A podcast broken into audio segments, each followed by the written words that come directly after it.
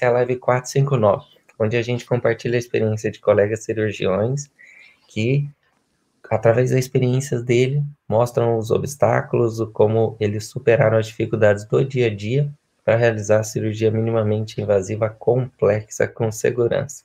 Bom, hoje eu tenho um convidado muito especial, Dr. Rafael Gomes. Tudo bem, Rafael? Tudo bem, doutor Marcelo, bom dia. Bom dia, muito obrigado por você estar por aqui, cara.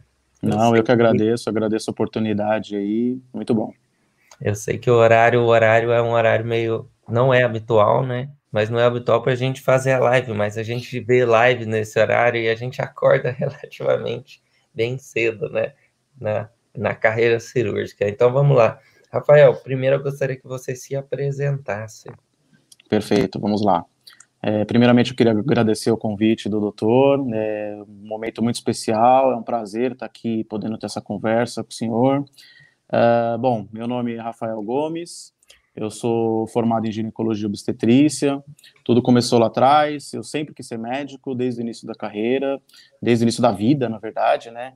É, nunca pensei em fazer outra profissão, eu formei em Santos, foram seis anos na melhor faculdade da terra, que a gente brinca, né, é, na melhor cidade da Terra, e foram anos muito proveitosos, de muito conhecimento, de muito autoconhecimento, de muito amadurecimento, e durante a faculdade a gente teve uma vivência muito grande de ginecologia.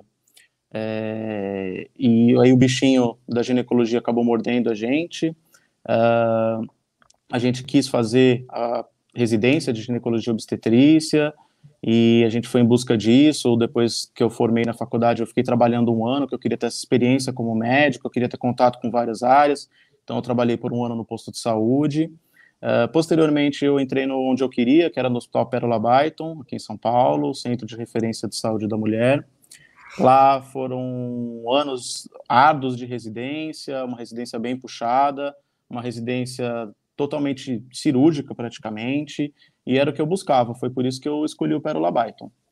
Uh, eu sempre gostei muito de cirurgia, desde a faculdade, na faculdade a dúvida era entre cirurgia geral e entre ginecologia, e eu queria uma área que ligasse as duas coisas, né, que ficasse, fizesse o link entre a clínica e a cirurgia, e esse foi um motivo que eu escolhi a ginecologia, porque ela tinha tanto a área de consultório, a parte clínica, quanto a parte cirúrgica.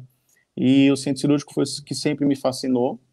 Durante a residência, a gente fica muito na dúvida, né, do que fazer de subespecialidade. Isso é uma coisa muito recente, né? Os médicos antigos nem faziam subespecialidades, né? Acabavam atuando de uma maneira geral. E no Pérola Byton tem várias subespecialidades, né? Então a gente fica sempre muito na dúvida. Escolhe vídeo, escolhe urogineco, escolhe onco. E eu nunca me vi lidando com um paciente oncológico. Porém, é, eu sempre gostei muito da obstetrícia durante a residência e a gente teve uma complicação durante a residência muito grave em uma das cesáreas. Eu sempre fui um cara muito destemido, vamos dizer assim a palavra, né? Muito ousado, entre aspas. E eu acabava me destacando entre os residentes na parte cirúrgica. E a gente sempre acha que a gente sabe tudo, né? E que a gente está preparado. E a verdade é que a gente nunca está preparado para todos os tipos de situações. Então, me peguei com uma colega no meu R2, numa situação bem grave, numa cesárea, numa esterectomia puerperal, que hoje em dia a gente faz com o pé nas costas, né? Mas na época era uma coisa bem complexa. E a gente teve uma lesão de uma tributária de ilíaca. Hoje a gente sabe que era uma tributária de ilíaca. E a paciente evoluiu bem grave. E depois daquela complicação, eu vi que eu tinha que conhecer a pelve né? Eu não tinha o conhecimento, a gente sabia operar, aprendia com os nossos mestres durante a residência, mas a gente não tinha o conhecimento profundo da pelve.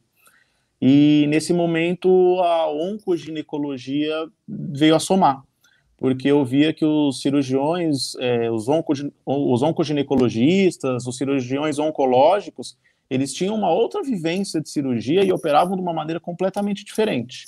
Então, quando eu tive a oportunidade de passar por essa cadeira, é, não foi nem o paciente oncológico que me chamou a atenção primeiramente, foi sim o procedimento cirúrgico complexo.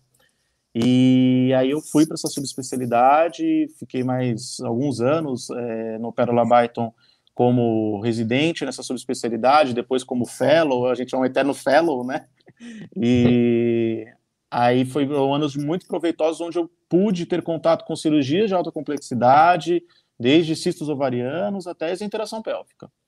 Então, isso foi muito, é, muito proveitoso. A gente teve vários mestres aqui, não cabe nem citar, porque a gente vai acabar esquecendo de alguém, mas na oncoginecologia que eu pude ter esse contato.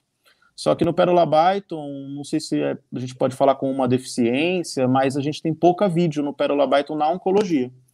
A gente tem cadeiras meio que distintas no Pérola Byton, né? O que é vídeo e o que é oncologia ginecológica. E a gente faz muita cirurgia aberta, né?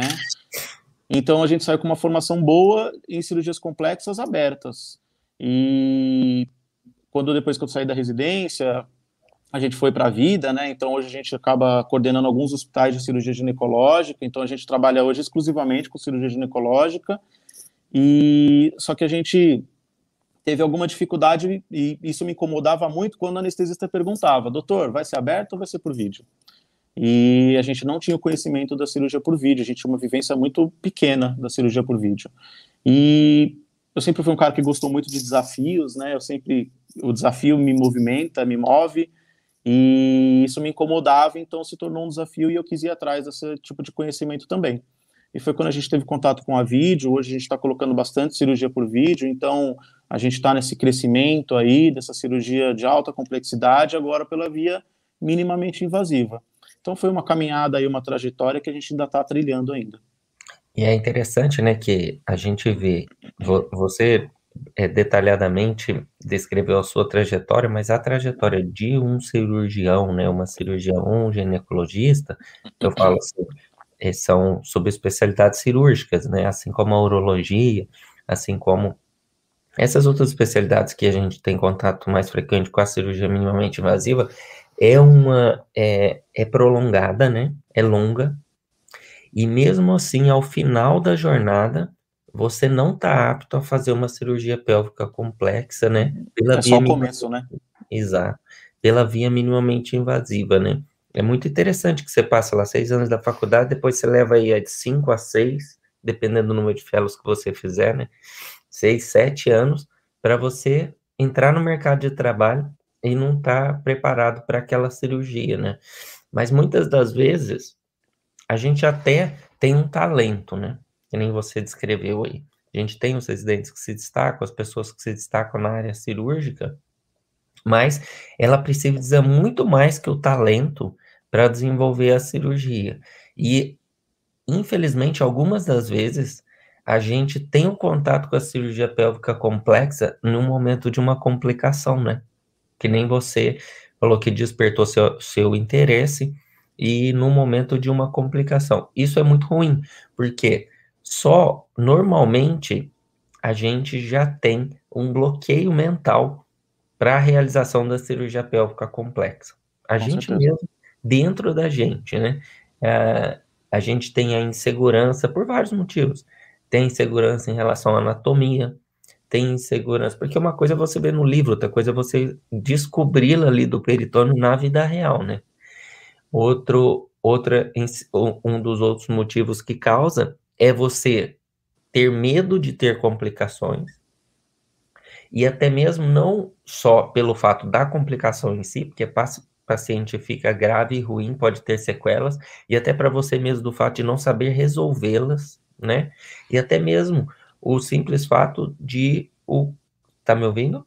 Tô te ouvindo. Ah, per... não, é, a tela parou, eu achei que tinha interrompido. Mas até mesmo o simples fato de é, os colegas comentarem sobre a nossa possível complicação, né? E Com que certeza. a gente leva, o ser humano mesmo, leva muito isso em consideração a opinião dos outros, né? Então é muito interessante que eu consegui, eu estou conseguindo ver, né, nesse processo de aprendizagem aí, com a, uma, um, vamos dizer assim, um, um update pela forma online, ou seja, um suporte a mais. Isso aqui não substitui nenhuma forma de ensino, como residência, fellow e esses tipos de processo que a gente precisa passar, né?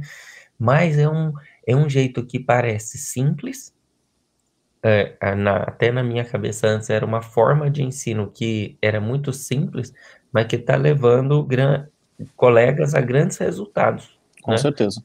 Então, isso é que faz com que eu esteja aqui todo dia, nessa semana aí, todos os dias 4h59, né? Hoje a gente tentou ali a transmissão, mas não tem problema. O objetivo, a causa é maior, então a gente consegue sim resolver todos os problemas. Mas me conta, deixa eu te fazer uma pergunta: como você me conheceu? É, então, aí durante essa trajetória de. Exato, durante essa trajetória aí de tentar entrar nesse mundo da vídeo, da cirurgia minimamente invasiva, a gente vai atrás de referências, né? Então a gente teve vários contatos é, através de palestras, através de cursos, através de congressos, a gente já teve oportunidade de assistir várias palestras do senhor, então a gente já se conhecia mais ou menos assim, pelo através dos congressos. Uh, porém, quando a gente foi através de, atrás de cursos, a gente foi atrás do curso do Dr. Crispi, do Cláudio Crispi. E através do Dr. Cláudio Crispi veio de novo o nome do senhor, e aí a gente teve a oportunidade de conhecer o curso online. E eu sempre fui muito resistente ao online. Né? O senhor sabe muito bem disso. O senhor acabou não sendo só meu mentor na parte cirúrgica, como também meu mentor na parte digital, né? É, precisei desse empurrãozinho aí. E então a gente, eu fui atrás de um curso e aí veio o curso digital do senhor e aí eu fiquei muito resistente no início de fazer, porque eu sempre tive aquela visão que todo mundo tem a princípio de que o online não não, não cabe um procedimento cirúrgico. Como eu vou aprender cirurgia através de internet, através de ver um vídeo e através de aulas assim é, à distância, né? Porém, a gente foi muito surpreendido, positivamente. É, eu tive a oportunidade de mudar meu conceito e isso é muito bom, né? Porque a gente quer estar tá mudando, está evoluindo e o online, o curso do senhor foi é, a cerejinha que faltava no bolo. E o senhor fala muito de estar preparado e eu acho que é esse que é o ponto.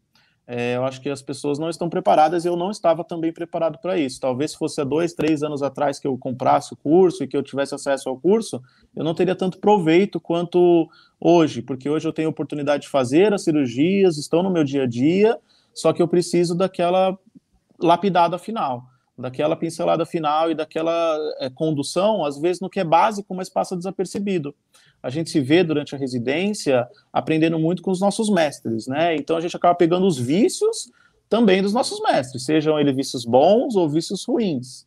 E às vezes na nossa rotina, no nosso dia a dia, passa desapercebido muita coisa, como o posicionamento de um paciente, a posição do instrumental, e a gente eu tenho a oportunidade hoje de ver mudar bizarramente o meu procedimento cirúrgico só de revisar o que, que eu vou fazer, só de traçar uma estratégia antes de ir para aquela cirurgia, só de na hora de entrar, tipo, mudou tudo. É absurdo quanto que fez de mudança no nosso dia a dia. Eu tenho a oportunidade de operar a maior parte das minhas cirurgias com a doutora Jéssica, que é minha sócia, minha sócia lá na clínica, na Oil Clinic, e a gente opera muito junto, então a gente acaba pegando até o vício um do outro, né? A gente acaba é, esterectomias e etc. A gente acaba fazendo uma derrubada bem rápida, né? Que a gente brinca, porque a gente acaba tendo muito essa troca durante a cirurgia. Só que essa sistematização do material do paciente mudou muito o nosso procedimento cirúrgico e tem melhorado muito o nosso procedimento cirúrgico. E a gente tem conseguido hoje é, conseguir altas muito mais precoces do que antes. Então, por exemplo, Coisa simples. A gente deixava a sonda, a paciente operava tipo 18 horas, eu tirava a sonda no dia seguinte. Hoje ela tira na RPA, entendeu? Então ela consegue deambular, ela consegue levantar do leito, ela tem uma recuperação mais satisfatória, ela vai de alta precocemente, e isso é muito benefício para o paciente, isso é, é imensurável o benefício e a mudança que ocorreu durante esse curso online que só começou, na verdade, né? Exato. Então, olha só, você está me falando que um curso online de metodologia cirúrgica pode transformar a vida do cirurgião. Transformou já, né? Então... Transformou a vida das pacientes, que eu acho que é o grande objetivo, né? Porque acho que transformando a gente, o benefício para a paciente é absurdo. Exato. E você no início não acreditava Nada, zero. Para ser bem sincero, zero. No curso online, né? E daí, qual que foi o que mais te surpreendeu quando você teve o contato com o conteúdo? Porque você fez um, uma residência e, e, foram anos treinando. E ali você está em contato com essa metodologia há pouco tempo.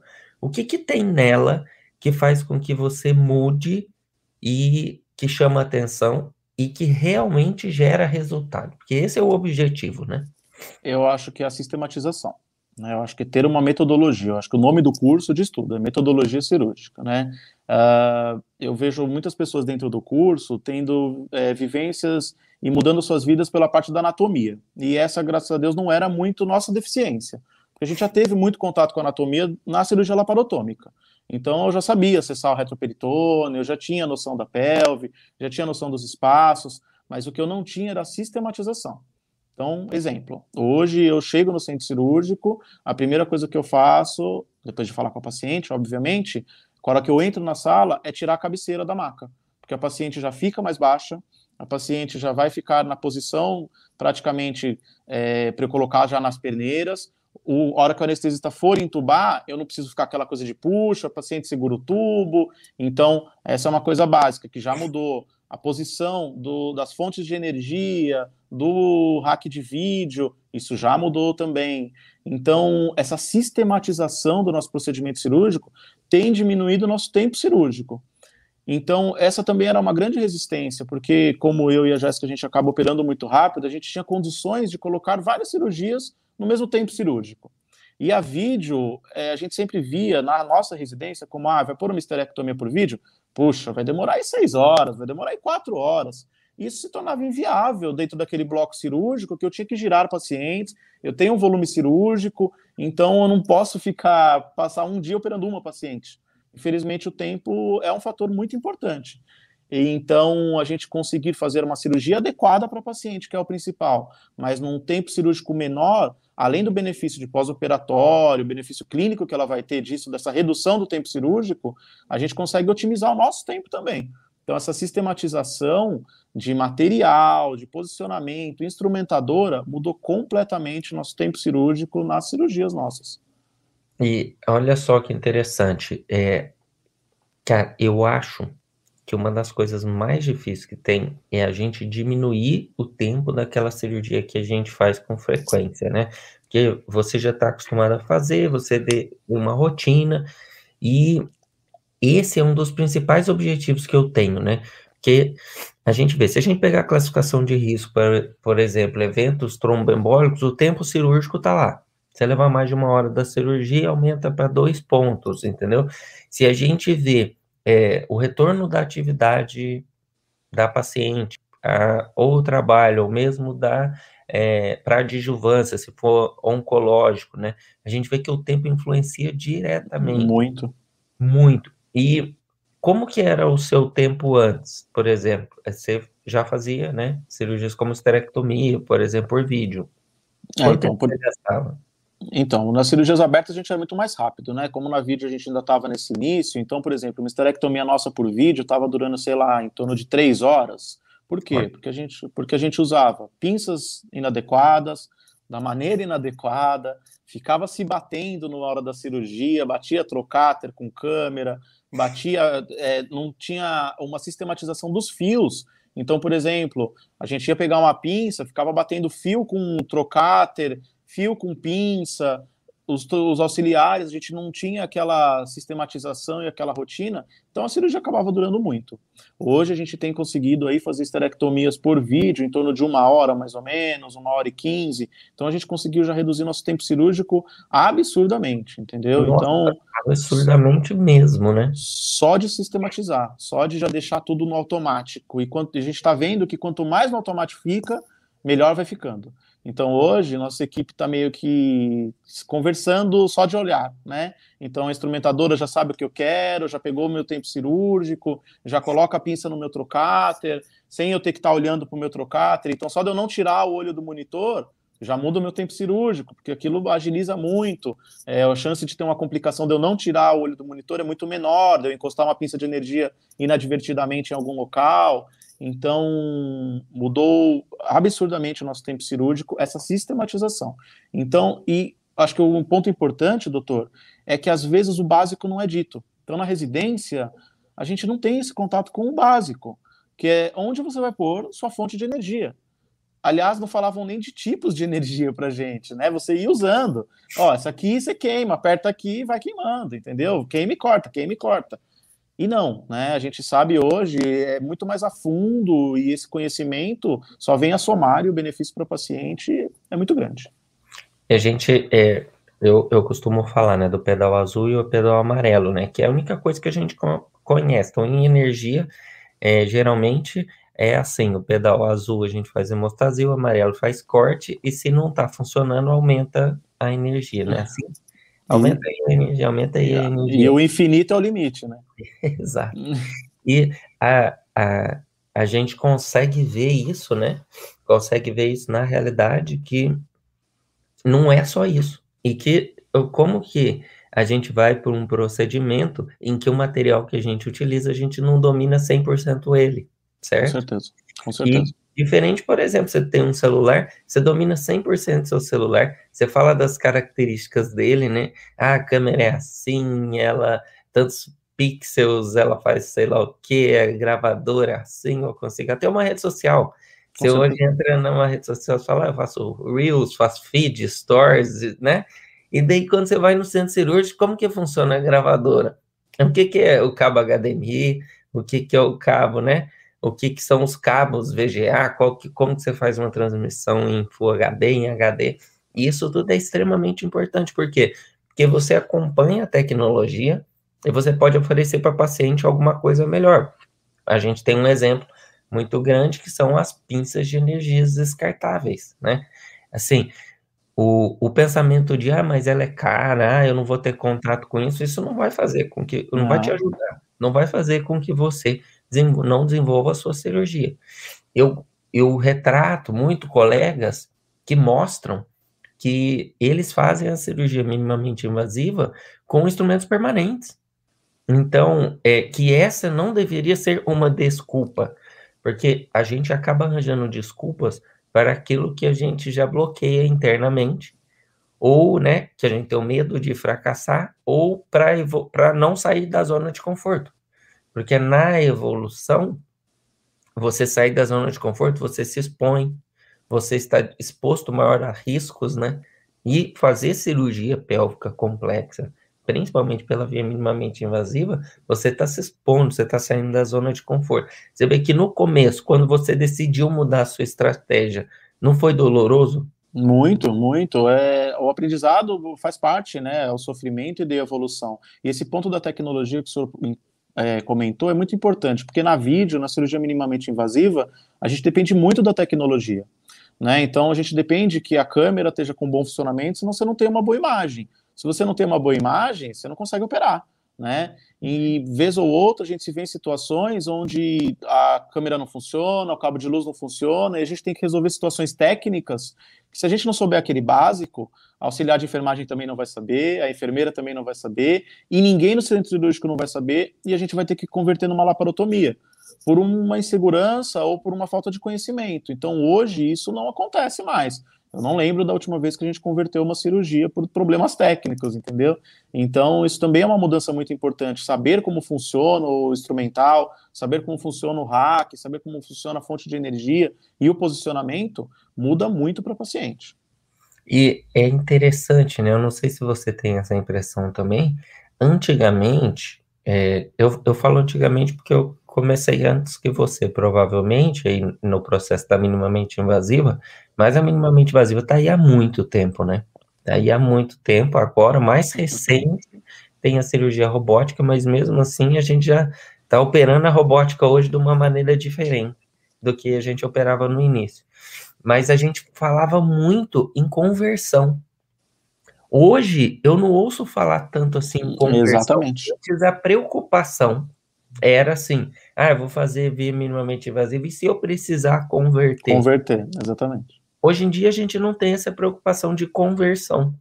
E é, eu ouço muito pouco falar. Quando você pega artigo científico, é claro, esses são um dos indicadores em que se leva em consideração, né, na evolução da cirurgia minimamente invasiva, mas a nossa taxa de conversão é baixíssima. Quem está no processo da minimamente invasiva também no início é baixa a taxa de conversão, né? E o, o que leva de, de ensino e amadurecimento é o fato de, às vezes, você pode fazer a cirurgia por exemplo, você não tem um domínio da sutura intracorpórea, que é extremamente importante, né? Mas você vai fazer uma esterectomia, no final da esterectomia você vai ter que fazer uma sutura intracorpórea. Com certeza. Então, por que você não fazer essa cirurgia de uma forma de transição? Não é? Você fazer a cirurgia, a esterectomia num tempo, e você começa fazendo a sutura via vaginal. E daí você vai treinando a sutura pela é, via minimamente invasiva, por fora, na caixa preta, até o momento em que você vai diminuindo o seu tempo na sutura e chega a fazer com que a cirurgia fique num tempo extremamente adequado, né? Sim, com certeza. Ah, ah, é interessante que eu vejo, por exemplo, na ginecologia, é, a gente faz esterectomias, é, salpingoforectomias, salpingectomias, e daí quando você parte para a esterectomia, ela se torna a cirurgia mais complexa. Isso. Não é? É exatamente. Eu, no processo de, de formação de vários colegas, a pergunta que eu fazia era essa. Por quê? Porque quando você faz cirurgia oncológica, ginecológica de alta complexidade, é a mais simples, a esterectomia né? é a cirurgia mais simples dentro do processo, né? Exato. É uma evolução, né? É, exato. E, e aí você vai, começa já a partir para as linfadenectomias, para a esterectomia radical, para as cirurgias traquelectomia radical, as cirurgias realmente complexas. E daí, quando você conversa com o colega, a dificuldade dele é na esterectomia. Exato. Ou na esterectomia simples, ou na, até mesmo na esterectomia radical, né? Mas para você, quando você é, entra no reto peritônio, hoje em dia, para fazer uma cirurgia complexa, qual que é a sua maior dificuldade? Sendo que a anatomia você já de, domina na teoria eu acho que a grande dificuldade hoje é o medo de complicações. Né? É como lidar, é, é uma dificuldade interna, eu acho, na verdade. É como lidar com o receio do medo da complicação. A gente sabe que o acessar o retroperitônio, a gente está acessando uma área muito mais nobre, né? Vascularizada, então, se numa laparotomia, aquela, na hora da linfadenectomia, na hora que você está dissecando a veia, se tiver uma lesão de uma veia ilíaca ali, vai sofrer para resolver aquela complicação. E isso, às vezes, na, na cirurgia minimamente invasiva, a gente tem receio, porque a gente não domina aquela técnica totalmente, com aquela experiência da laparotomia, então a gente tem receio do quanto tempo eu vou demorar para resolver uma complicação, uma lesão arterial, uma lesão venosa, ali na hora daquele retroperitônio. Então eu acho que a grande limitação hoje, o fator limitante, é o nosso receio de uma complicação mesmo. Exato. E sabe o que, que eu acho que muda bastante isso, né? A gente está conversando aqui da complicação, é o fato de você saber como resolvê-la. Entendeu?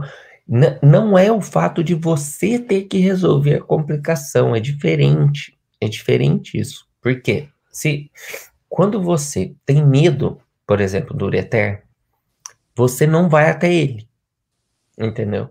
E daí você algumas vezes deixa de fazer alguma cirurgia complexa, e você fala, por exemplo, ah, eu faço, eu sou ginecologista, na ginecologia, no consultório habitual é muito frequente endometriose, né? Sim. né?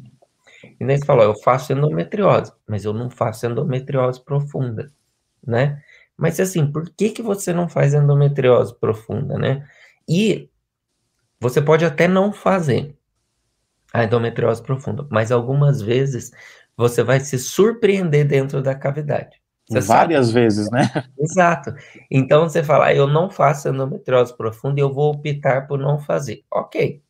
Mas se você faz cirurgia de endometriose, às vezes você vai entrar dentro da cavidade e você vai se surpreender assim, monstruosamente. Né, eu costumo brincar com os pacientes, doutor, que às vezes a gente vai operar um mioma, né? Então, é uma doença benigna, a princípio cirurgia simples, uma esterectomia, e quando a gente entra na cavidade, os exames de imagem nem sempre evidenciam tudo que a gente precisa, nem sempre tem aquele exame de qualidade, aquele radiologista que vai dar aquele, aquela imagem boa para você, e aí a gente se depara com uma situação de caos. Aquela, aqueles sinais de adenomiose no exame, na verdade, é uma endometriose profunda e está tudo bloqueado, e você tem que resolver.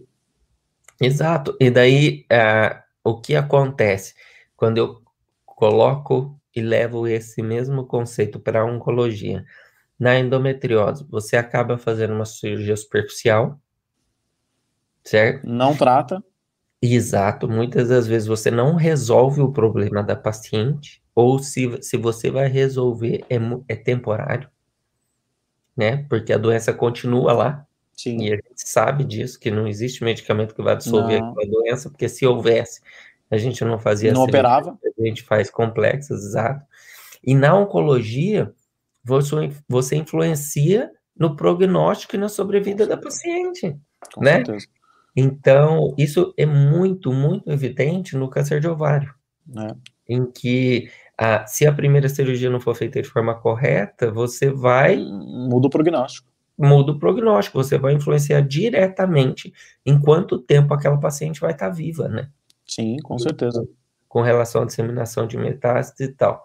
E eu imagino, né, a, a sensação do cirurgião, do cirurgião ou o ginecologista, eu, eu, eu caracterizo nessas três características, mas para mim, na minha cabeça em especial, toda vez que eu falo, eu penso nisso, sabe?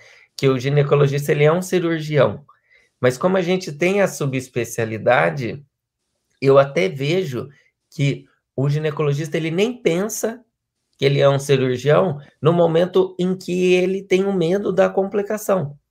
Ele fala, ah, o cirurgião resolve isso. Não, ele é um cirurgião, ele faz os procedimentos cirúrgicos. E quando eu iniciei, eu até iniciei a cirurgia oncológica pelo fato de eu querer tratar as complicações. E eu vi que no desenvolvimento da cirurgia complexa, e na época muita cirurgia laparotômica, é, eu tinha capacidade e habilidade de resolver a complicação, e existem as subespecialidades que resolvem, muitas das vezes, de forma até melhor. Então, não é o fato de que você precisa resolver toda a complicação. Não, você não precisa resolver toda a complicação, e não há nada de errado em você não saber é, fazer aquela complicação e ter resultados satisfatórios. E isso Mas, faz parte do nosso dia a dia, né, doutor? Exato. Mas o fato de você não conhecer um reimplante de ureter, nunca ter visto um vídeo de um reimplante de ureter, de ter visto uma, um acidente vascular, né, de ter visto uma esterectomia radical, uma linfadenectomia pélvica. Ah, mas eu não faço cirurgia oncológica. Mas não tem problema, os espaços avasculares são os mesmos para a ressecção de uma endometriose profunda. Então, o, a gente tem que desbloquear a nossa mente, e eu acho que esse é o primeiro conceito do curso de metodologia cirúrgica, que é reprogramar a mente do colega que é, participa de cirurgias. É o esse principal. É o, primeiro, é o principal, porque todos eles já tiveram seu processo de formação. Com certeza. Não tem, é muito pouco o aluno que está ali no curso da metodologia que não faz cirurgia minimamente invasiva. Essa não é a realidade.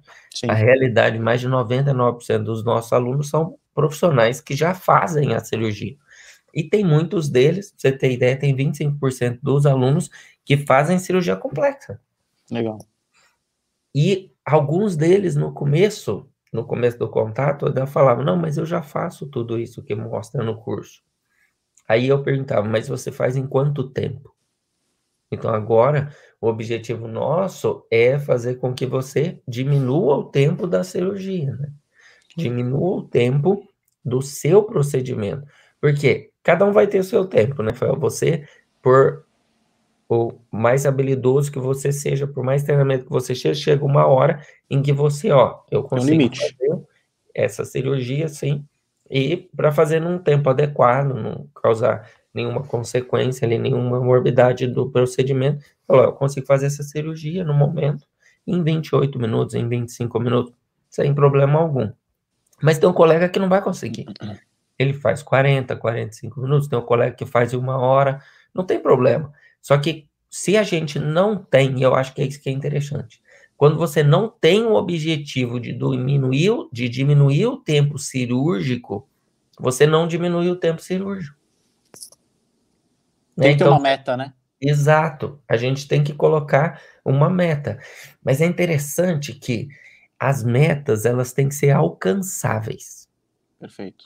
Quando a meta ela não é alcançável, ela, sabe o que que acontece? Acontece frustrações. Então, ah, é, o, por exemplo, você fazer uma cirurgia em três horas. Se eu falasse para você, ó, vem cá, não vamos fazer ela em 28 minutos, no primeiro impacto você não vai conseguir chegar. Sim. E eu também não vou conseguir fazer com que você faça aquele procedimento em 28 minutos. Então, que tal se diminuir a meta para uma meta alcançável? Então você faz, ó, hoje o que, que eu vou começar a fazer? Hoje eu vou fazer a organização da sala e o posicionamento adequado da paciente e os trocáteres. No segundo ponto, e, e vai tentar, claro, fazer a metodologia, tecnicamente a parte cirúrgica. Mas no segundo dia, você já vai ter, na segunda cirurgia, você revisa o seu vídeo, então olha a importância de você gravar a sua cirurgia. Com certeza.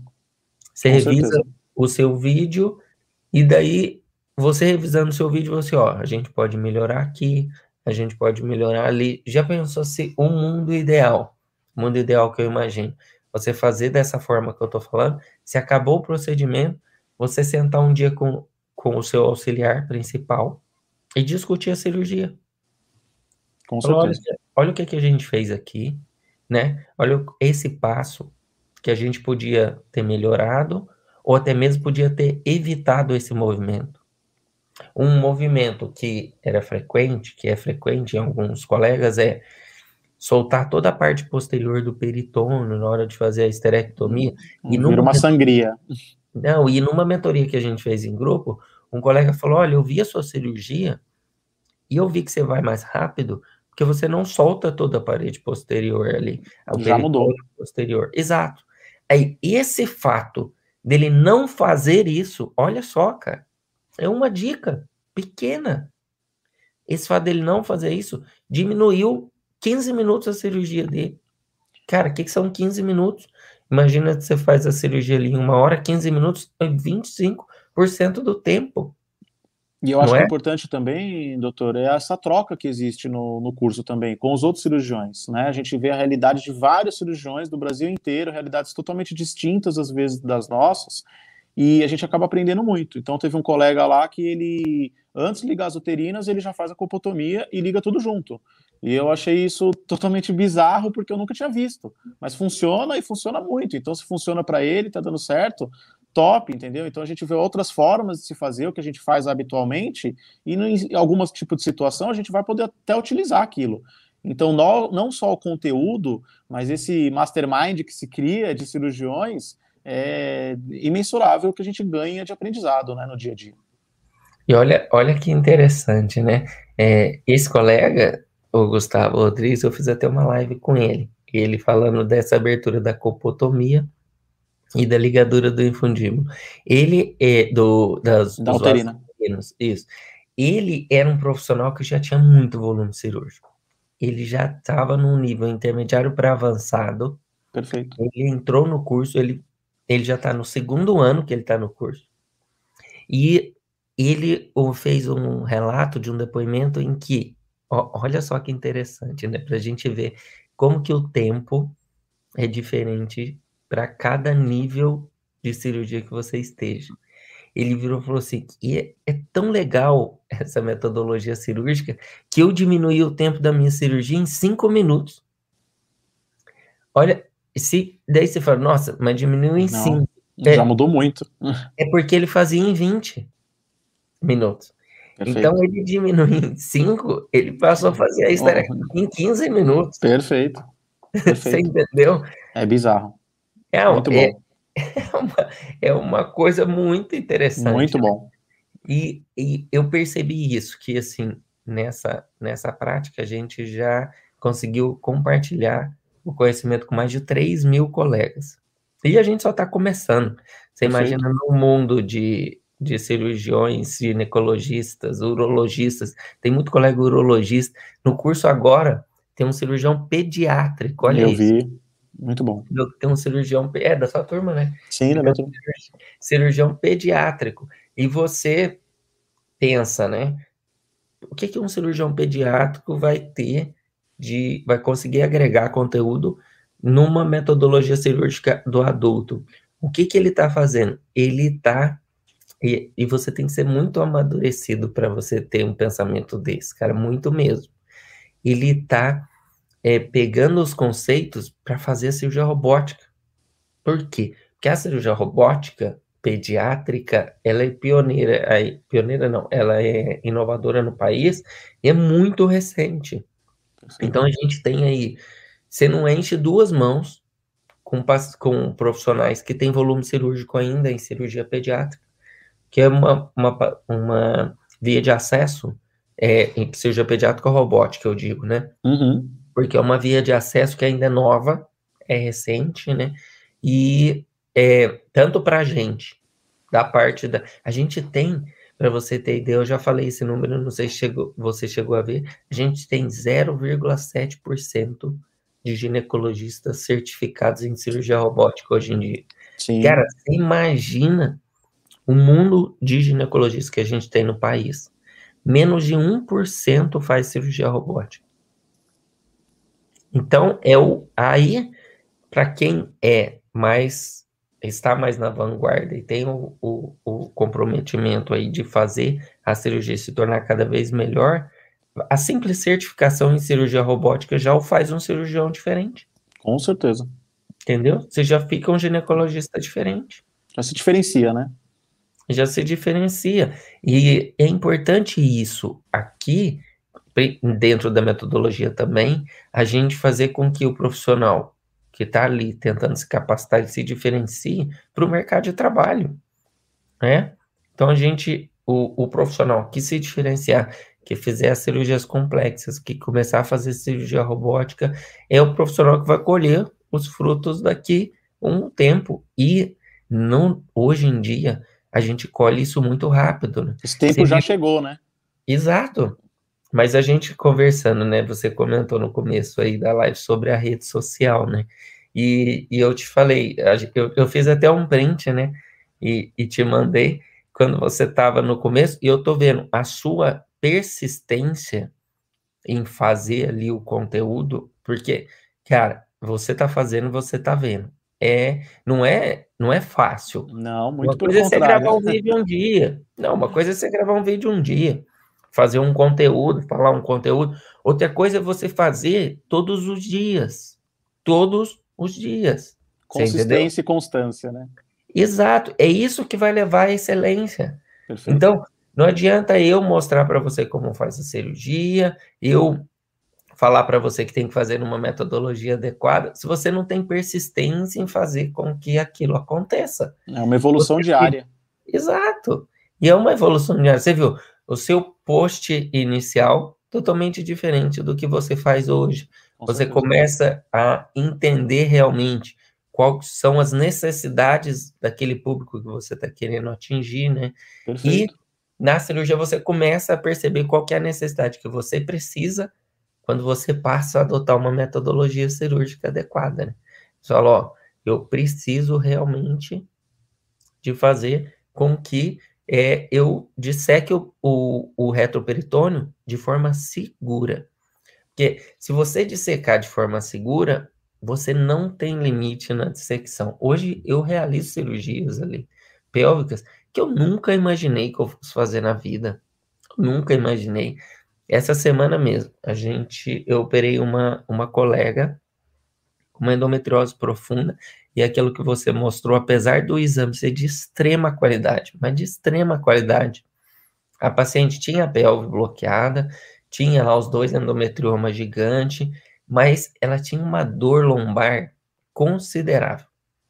Uma dor lombar muito considerável. Fazia um ano que ela estava com uma qualidade de vida ruim, vivendo numa situação muito ruim mesmo, por causa de ter dor diariamente. E quando a gente entrou na cavidade, ela tinha lesão que ia para o compartimento lateral, para o compartimento posterior, e o exame de imagem não foi suficiente capaz de mostrar essa profundidade. Mas, pelas clínicas, a gente já achava que isso pudesse acontecer, né? E aí eu passei ali seis horas secando, e daí de secar plexo hipogástrico, de secar ureter, fazer parametrectomia para retirar a lesão, ressecção de útero-saco com preservação nervosa. Isso tudo, por quê? Por causa da segurança de estar tá num campo onde você fala, ó, aqui está o nervo, aqui está a artéria, aqui está o obturador, se eu passar aqui o tronco lombosacro. E a gente vê, doutor, essa evolução não só na gente, que somos cirurgiões que estamos mais no início dessa parte da minimamente invasiva, mas também nos caras que já estão já atuando, né? Então, por exemplo, antes a gente não via muitos vídeos de pessoas acessando abaixo do obturatório, né? Por quê? Porque ali era o limite, né? Sempre foi um limite. Ó, chegou no obturatório, não desce mais, não faz linfadenectomia mais para baixo, porque não tem benefício, principalmente, mas também você não tem muita segurança, porque lá embaixo é uma área inacessível, né? Pode sangrar, exatamente. E hoje a gente vê, por exemplo, o vídeo do Dr. Cláudio Crispi, que ele está te acessando lá embaixo, entendeu? Então ele está dissecando nervo, está dissecando plexo sacral. Então, assim, é, o benefício para o paciente de tirar aquelas lesões que acabavam ficando antigamente é absurdo. Então, essa segurança que vem trazendo cada vez mais na cirurgia minimamente invasiva e essa experiência, o benefício na vida das pacientes vai ser gradativo, com certeza. Sim, exatamente. Não, eu tenho certeza também. Eu acho que é, esse é o objetivo, entendeu? O fazer a cirurgia minimamente invasiva, ter um foco na dissecção da cirurgia pélvica complexa e participar de, por exemplo, independente do curso que você faça, tem muitas pessoas que falam, ah, mas eu não queria investir agora e eu vou fazer o curso depois, ou até agora eu não tenho condições. Que não está preparada. Exato. Primeiro, ela não está preparada mentalmente, mas sabe, eu gostaria de falar até mais que isso, é assim, eu estou produzindo tanto conteúdo gratuito, mas tanto conteúdo gratuito, Muito. que provavelmente se você começasse hoje, você levaria um mês para assistir tudo. Totalmente over delivery, né? é. E gratuito, de forma gratuita, você não vai pagar nada por isso. Exato. Então, comece por aí. É só querer. Exato, é exatamente isso. Assim, basta você querer. E eu tenho uma camiseta que eu coloco chega de desculpas, né? Porque você cria as desculpas e eu crio as soluções para desbloquear as suas desculpas. Então, se você falar, não tenho vídeo disponível, eu tenho vídeo aí no YouTube, é só você entrar lá gratuito, tem um vídeo disponível. Se você falar sobre pinça de energia, eu tenho um vídeo falando que você não precisa fazer com OPME, que você faz com pinça permanente, entendeu? Eu mostro como fazer o saquinho da cirurgia, você fala, ah, mas eu não tenho bag de OPME. Inclusive complicações, né? Exato. Para tratar as complicações. Exato. Então, eu acho que é exatamente isso que você falou. Basta você querer para fazer acontecer. Mas tem que Mas virar a chavinha, né? Vira, para virar a chave. Mas esse. Aí você vai virar a chave em querer fazer acontecer, e depois você vai virar a chave quando você estiver fazendo a dissecção pélvica complexa, né? Na prática. Mas, exato. Por quê? Talvez você não esteja fazendo isso agora, porque não é o seu momento em querer sair da zona de conforto. Exato. Mas a paciente, a vida dia a dia, ela vai exigir que você saia da sua zona de conforto, senão você vai ficar para trás. Não tem como você se aperfeiçoar e melhorar se você não sair da sua zona de conforto. Com certeza. Então, Rafael, você indicaria o curso de metodologia cirúrgica de 0 a 10 em quanto? Hoje, sem sombra de dúvidas, 11. A gente mudou muito, mudou muito. E, e, você acha que as mentorias que a gente faz ali também dentro do curso ajudam bastante? Com certeza, essa troca com esse, eu acho que criou-se um mastermind realmente de cirurgiões, né? Então, é, essa troca com os cirurgiões e a, essa disponibilidade do senhor acaba mudando muito, né? Porque vez ou outra a gente fica com dúvidas, né? A gente, uma coisa é a gente vê o vídeo, outra coisa é a gente planejar aquela cirurgia, e outra coisa é quando a gente vai para a prática, a gente vai para o campo, né? Nem sempre aquilo funciona. Então a gente precisa, às vezes, de um detalhezinho, uma palavrazinha. E nessas reuniões, nessas mentorias em grupo, é essa oportunidade do cirurgião poder dizer como foi na prática dele e o que ele pode fazer para melhorar ainda mais. Exato. Não, com certeza. Com certeza. Eu acho que a metodologia cirúrgica está só começando. A gente está tá em um processo de melhoria. E não para de colocar conteúdo, né, doutor? Isso não dá sossego pra gente, porque a gente, quando a gente fala assim, zerei as aulas, vem mais uma. É, não, isso, isso é, é interessante. Isso é muito bom. Eu ia falar que no começo, é, o objetivo do curso era assim, eu mostraria quatro cirurgias, você faria em cinco dias. Hoje em dia tem mais de 100 horas de conteúdo lá, você Exato. não consegue. Não consegue. Nem não consegue. Então, 24 você... horas não dá. É, se você quiser, você tirar férias e ficar cinco dias vendo, você não vai conseguir consumir todo o conteúdo que tem dentro da metodologia. E eu, eu acho isso muito legal. Com porque é, é um trabalho diário, mas é que está se tornando uma ferramenta que pode ajudar a transformar a carreira de, do cirurgião, né? Bom, meu amigo, eu queria agradecer muito, cara, a sua presença aqui. Nosso bate-papo foi bem legal e eu imaginei que seria mesmo, né? Por já ter conhecido você. Opa! Caiu. Não.